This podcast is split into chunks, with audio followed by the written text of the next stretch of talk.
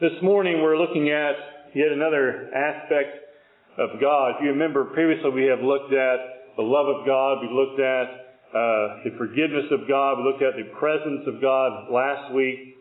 Today we're looking at the wrath of God. You might be surprised that it's probably not everyone's favorite topic is to talk about the wrath of God. I don't think we probably took much pride in talking about the wrath of our fathers when we were children, when we made mistakes or did things wrong. And so, while wrath is not a popular topic, it is one that needs to be discussed. And so, this morning I want to show what we can learn from the warnings about God's wrath and when and how He unleashes His wrath. And we think about these things, we think about God's wrath, we have to remember there's always reasons why God acts and does the things that He does. When we think about that idea, we know sometimes when we talk to people today, they'll bring up the wrath of God and bring up His anger and His vengeance and things such as that. But we always have to think about one of the biggest questions is why man sees the wrath of God. Why do we see that side of God? Think back for a moment and ask yourself, why did your parents get mad at you in certain situations? Why did your dad maybe pull out the belt at certain times? Why did your mother get on to you? Especially the same idea. You did something that was not right. we think about why man sees the wrath of God, is because man does things at times that are not right in the sight of God. If they're not right in the sight of God, then they're just not right. Because we know we hear people we hear people say sometimes, "Well, I don't see anything wrong with it," but that doesn't really matter, does it? If God says something is sin, then that's all that matters. We see man, we see rather God's wrath when man dismisses or rebels against God's commands. When man dismisses, you might say just makes little of it, of God's commands, or just flat out rebels against God's commands, we see the wrath of God. When you think about Psalm 94, beginning here in verse 1, here the writer says, O Lord God, to whom vengeance belongs. O God, to whom vengeance belongs, shine forth. You think about that idea for just a moment. To whom vengeance belongs. Does that imply who is right to bring out vengeance upon others? It's God. It's not us, it is God. He says, Rise up, O judge of the earth. Render punishment to the proud. Lord, how long will the wicked, how long will the wicked triumph? They utter speech and speak insolent things. All the workers of iniquity boast in themselves. They break in pieces your people, O Lord, and afflict your heritage. He's saying here that the people are rebelling against you. They're ignoring you. They're laughing at God, basically. But again, notice in verses 1 and following how the Lord is described. He's described as the one who vengeance belongs. He's described as the judge in verse 2. He's also described as the one who renders punishment, which again reminds us who is right to bring out wrath and to bring out vengeance. It is God. And we find there in verse 3 and following the reasons why he is asking God to bring out his vengeance. How the others speech and speak insolent things, which would be things which go against God. All the workers of iniquity or all the workers of sin, he says, boast in themselves. They break in pieces your people, O Lord, and afflict your heritage. That is, they are harassing your followers. They slay the widow and the stranger and murder the fatherless. Yet they say the Lord does not see, nor does the God of Jacob understand. That's quite the statement, isn't it? God doesn't see what we're doing. God doesn't understand why we're doing these things. You ever talk to someone and try to encourage them to do what is right, and you hear them say, You just don't understand. How sad it is. God understands when we're sick. God understands when we're going through difficult times. But God never, never understands deliberate, purposeful, willful rebellion and sin. We look there in verse, look there in verses one and following. That's what we're talking about. We're not talking about someone who is struggling to do what is right or someone who, who does wrong from time to time. They are saying God is a laughing stock. Who cares what he's doing? In verse 7, they flat out say there, he says, Yet they say the Lord does not see, nor does the God of Jacob understand. Friends, he understands fully, doesn't he? You go back to the days of Noah, you think Noah didn't hear people say, well, you just don't understand, Noah? Noah understood. That's why he was on the ark. You go back to Sodom and Gomorrah and Lot and the things that happened there. Lot knew why the angels, the messengers of God, were there. That's why he told them, don't stay in the square because Lot understood what was going on. Those who were there were too vile and too wicked to do so. God will not tolerate those who dismiss his commands as if they do not matter. Rebellion is disrespect towards God and shows the absence of love of, of God. Can you be rebellious against people and really be showing your love for them? Can you be rebellious against your parents and still say, rightfully so, that you love them? Well, no. It's not any different with God, is it? You cannot be rebellious towards God and say with a straight face, I love Him. Yet we do that so many times today. Those around us will do that. So why does man see the wrath of God? Because man will dismiss or flat out rebel against God.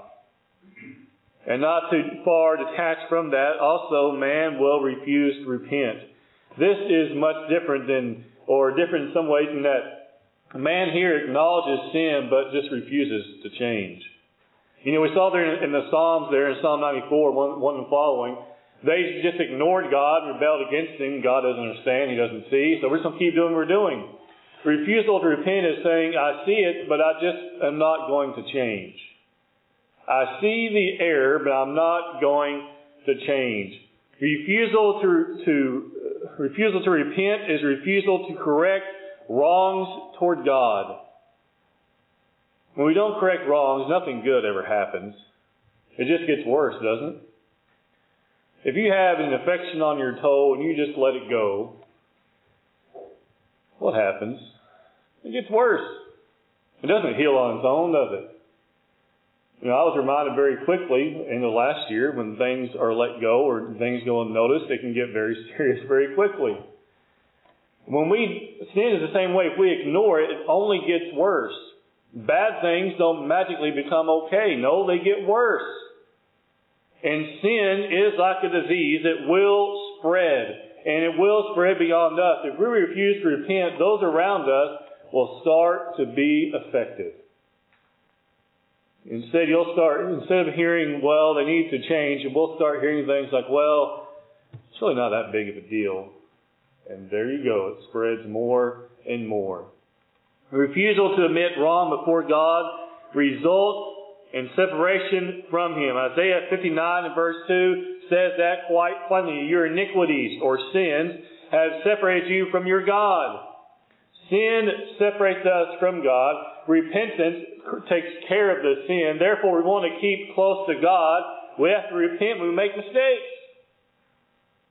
It's never easy. Is it ever easy to admit you've done wrong? Well, no, it's not. You got to swallow all the pride and admit it.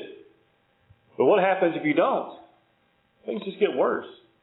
It doesn't matter what area of life we're talking about, what situation it may be, it just gets worse. In Isaiah 59 verse 2, it's the same idea. Your sin left alone, it's going to get worse. It's going to separate you from God. The last person we want separation from. There may be those in life we want separation from. But God should not be one of them. Separation from God is separation from His blessings and separation from salvation.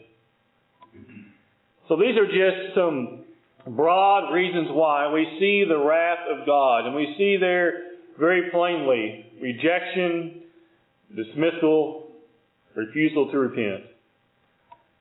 How is God's wrath revealed? And we want to look at some ways it's revealed in the Bible. ways it's revealed during certain periods of time and how it's done, and also think about how we still see God's wrath today in certain times. And don't jump ahead of me when I say that. We're going to get to that in just a second. How God's wrath is revealed. God's wrath is sometimes revealed through non-violent punishment. When someone says they don't like, you know, they don't like the idea of the wrath of God, what are they probably thinking about? Fiery indignation, right? They're thinking about people being uh, having fire and brimstone rain upon them like Sodom and Gomorrah. They think about the flood. They think about the waters of the sea, the Red Sea, crashing down upon the Egyptian army. We know God punished people sometimes without violence. That doesn't mean people did not die. But God did not always punish with violence. The wilderness wanderings, while resulting in death for those who rebelled and were afraid, were a form of non-violent punishment. Hard labor was also a form of non-violent punishment. You look at Genesis chapter 3, verses 17 and following, what's one of the first things that the Lord says to Adam when they're being about to be expelled from the garden? You're about to work much, much harder, Adam. Everything, when they left the garden, everything got ten times, ten times, we're going to call it, more difficult than they were in the garden. You know what that teaches us? Things are always harder without God. In the garden, they were literally walking with God. The Bible tells us that, tells us that, right? When Adam and Eve had sinned, they hear the sound of who walking in the garden? The sound of God, showing that closeness. They had everything they needed in the garden. They just had to tend it. I'm not the best gardener, but I'm sure if that was the case, I would try my best to figure out how to do it. But when they disobeyed, what does the Bible say there, verse 17 and following in Genesis chapter 3? Then God, then, then to Adam he said, Because you have heeded the voice of your wife, and you have eaten from the tree which I commanded you, saying, You shall not eat of it. So because you disobeyed, he says, Cursed is the ground for your sake. In toil, toil you shall eat of it all the days of your life. Both thorns and thistles shall bring forth for you. And you shall eat the herb of the field. In the sweat of your face you shall eat bread till you return to the ground, for out of it you were taken. From for dust you are, and to dust you shall return. Everything just got much, much harder. Non-violent punishment. Adam, you're going to work like a dog, we say sometimes. And it's going to, what? Come very, very difficult. You know, think about, again, comparing obedience to what happens as a result of disobedience in the garden. Remember how the Bible says that water misted from the ground, which is the old school sprinkler system, basically? All you had to do was tend it. And now everything is multiple, multiple times more difficult. Non-violent punishment. The wilderness wanderings might resulting in death. God did not strike them all down immediately. No, except for 40 years had to think about what they've done. Boy, that's non-violent punishment, isn't it? You ever tell your child, sit over there and think about what you've done? What if you tell them, sit there for 40 years and think about what you're done? You're not going anywhere. That's a long time to dwell, isn't it? Non-violent punishment. Is it any wonder why back in Psalm that the psalmist says that you are what? You're the righteous judge and the one who can render punishment because God does it the best. For 40 years, that's a long time out if you don't think about it that way. But they would ultimately pay with, with their lives with the section of Caleb and Joshua. And of course, there is violent punishment. And you think about why you see violent and nonviolent punishment. I think it's because of what has happened. You might say the, I don't want to say the, the degree, but the severity of it, I think sometimes is why we see what's happened. Not that one sin is greater than the other, but sometimes some things are just more appalling. You say, you know what, that's it. If your child mouths off to you, that's one thing. But if they say something that's profane and foul, don't you still correct them maybe a little more quickly uh, in a different different way. The correction is still coming, but it's a little more severe.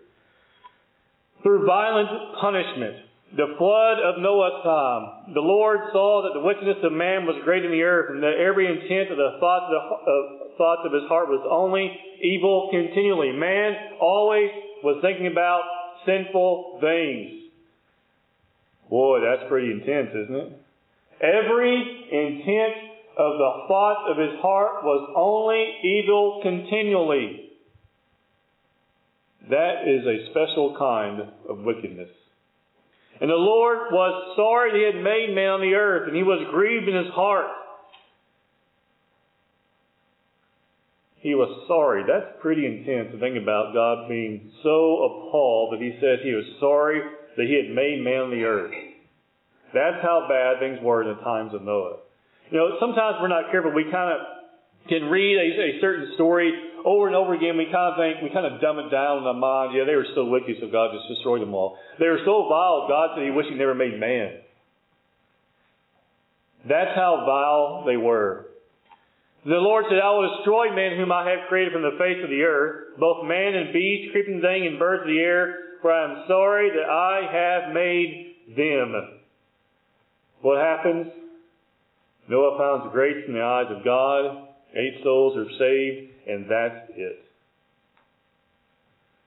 God has no problem with quick and yes, violent punishment. What's interesting about Noah's time, it wasn't so quick, but most definitely was violent, wasn't it? The whole earth flooded with water. Sodom and Gomorrah, Genesis chapter 18, violent punishment. But again, look at why. The Lord said, Because the outcry against Sodom and Gomorrah is great, and because their sin is very grave, more than just a mistake or a slip up, isn't it? He says, I will go down now and see whether they have done altogether according to the outcry against it that has come to me. And if not, I will know. He will go down and see whether they have done altogether according to the outcry against it that has come to me. He's going to do what? Spy them out, isn't he? In verse in chapter 19, verses 23 through 25, the sun had risen on the earth when Lot entered Zoar. Then the Lord rained brimstone and fire on Sodom and Gomorrah from the Lord out of the heavens. So he overthrew the cities and all, all, the plain, all the inhabitants of the cities, and what grew on the ground. Some historians would go so far as to say it would be hard to know perhaps even their exact location anymore because of the severity of their destruction. The same is also, I believe, said of the city of Tyre later on as well. Fire and brimstone came down from heaven. Out of the heavens, right? Out of the heavens, not literally from heaven, but out of the heavens. So he overthrew those cities. Why did he do that? Because of their tremendous sin, isn't it?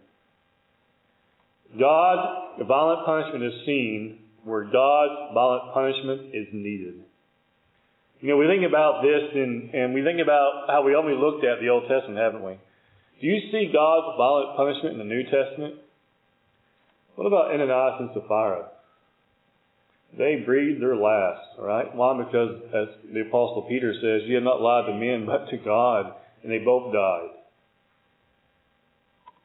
God was not against violent punishment, but he did not always use it, did he? No, he wanted mankind and still wants mankind to be saved. Some lessons for us today. God only punishes the wicked. The righteous are not punished by God. Doesn't mean the righteous are not affected by the wicked. Doesn't mean the righteous are not affected by the punishment coming upon the wicked in some way. I mean, Lot had to leave, didn't he? What else did Lot have to find out on that day he left Sodom and Gomorrah? His wife wasn't quite as, wasn't listening to God quite as much as she should have. What did she do on the way out of out of Sodom and Gomorrah? The Bible says she turned back, right? She turned or she looked back rather. Remember the command was for them to don't look back. And she did, she disobeyed. The Bible says she became like a pillar of salt. You remember also, though, that Lot had sons in law who did not come out of the city. They thought he, he they thought his words were like he was joking. You know, those who could have been spared were not because they did not believe. And what happens if you do not believe the words of God? You'll die with the wicked.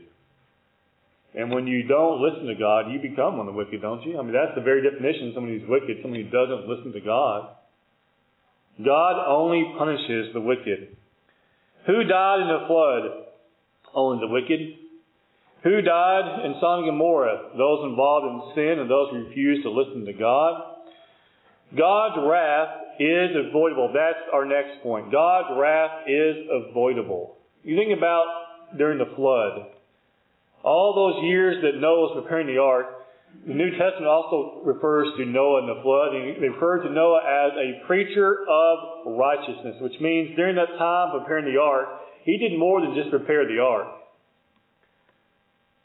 Do we know how much Noah preached? We have no idea. But why is he referred to as a preacher of righteousness unless he was a preacher of righteousness? You think he warned those people? Think about this. You think he knew those people? You think they were his acquaintance, some of them? But just because he knew them, maybe was familiar with them, doesn't mean, of course, he was involved in their sin. Because we know people today who are involved in sin. Because we know them doesn't mean we are involved with that. But you think when Noah saw the ark door shut, he knew those who were outside were some of those who he knew very well, and they weren't on that ark for a reason? Because they were disobedient. God's wrath is avoidable. If they had decided to listen to God, to change, they could see literally the writing on the wall. I mean, Noah's building an ark for a reason. Instead, they probably, I'm sure, called him crazy instead, because he builds an ark but there's no flood. One is listening to God because one is coming. God's wrath is avoidable. Those who faced God's wrath could have avoided it. Those in Sodom and Gomorrah's time, they could have repented. And just because the entire city may not have turned around, there could have been those who said, you know what? We need to listen to what Lot is saying. We need to realize there are messengers from God here because we're all doing wickedly. We need to stop. We need to turn back to God. That could have happened. But their actions show that it did not. And so, because they did not do what's necessary to avoid the wrath of God, they faced the wrath of God. You think about the wilderness wanderings. More could have believed the words of Caleb and Joshua. They could have said, you know what, they're right. Let's go up and take the land. They're nothing before us because God is with us. They could have said that. But they didn't. They listened to the masses, and the masses, none unlike what we see so many times still today, the masses were literally dead wrong. And they paid dearly for it. Again, those in Sodom and Gomorrah could have repented and been spared. So many times throughout the Bible we find where individuals could have avoided the wrath of God. You think about one of the most well-known books, well-known stories or accounts, whether in the Bible, where a city is spared. You think about, at least for a time, you think about Nineveh in the days of Jonah, don't you? His purpose, even though he wasn't fully on board with it, obviously, was to go and preach against Nineveh and warn them that they had 40 days until the wrath of God came. Literally a countdown till, till doom, right? And what happened? They, they listened, at least at that time. The king came out, made a decree, said everybody needs to repent, everybody needs to change their ways, and boy, don't you wish that happened today. But that's what he did. And for that time, they did not see the wrath of God. Doesn't mean they didn't later, but they were spared because they did what was necessary to avoid the wrath of God. And we can still do that today. Do we see the wrath of God today? I think we do. I think we see it at different times, different ways. Can we prove it without a shadow of doubt? No. But sometimes one is left to wonder when wickedness is overrun by goodness. Maybe we see certain things that play out, maybe certain events, maybe certain storms, whatever it may be. You can be left to wonder. Can we say without fact, yes, that's exactly what happened? No. We think about Hurricane Katrina and all that wickedness that happened in that area before that. Makes you wonder. We think about wicked people throughout the world, different places and events that take place, and it makes you wonder. Can we prove that? No. But we know that even if God does not pour out his wrath today in a way which we can say, point and say, that is it, the day of judgment is coming, though, isn't it? In which there is no question. That God's wrath will be, will be shown against all those who will not do what that which is good and pleasing in His sight. God unleashes his wrath only in the necessary measure and only on the wicked. Only on the wicked. Was it necessary to destroy all those who didn't believe the words of Caleb and Jacob? God didn't think so. He taught them a slow lesson. But you think about also those who came out of the wilderness, it wasn't just Caleb and Jacob, was it? It was the sons of others, uh, the sons and children of others who were innocent, as the Bible says. There were some who were innocent in that. Did they learn a lesson from their parents who didn't listen? Oh, yeah, for 40 years they reminded us. Why are we here? Oh, yeah, because you didn't listen to God. I don't think they said that, but that's why they were there, right? God's wisdom is also seen in his wrath, and the wilderness wanderings is one example of that. God unleashes his wrath only the necessary measure and only on the wicked. God also gives his blessings in its worthy me- measure as well, but only to the faithful. We think about God's wrath and how it's doled out to those who deserve it. Blessings are done the same way, aren't they? They're given to those who have done what's necessary to acquire it. Ephesians chapter 1. All those who are in Christ uh, have what? Spiritual blessings are only in Christ Jesus, right? Ephesians chapter 1. Galatians 3, 26 and 27 tells us all those who have been baptized in Christ have put on Christ. Therefore, those who have put on Christ have spiritual blessings. They're only found in Christ, Ephesians chapter 1. God also gives his blessings in his worthy measure, but only to the faithful. Only to the faithful.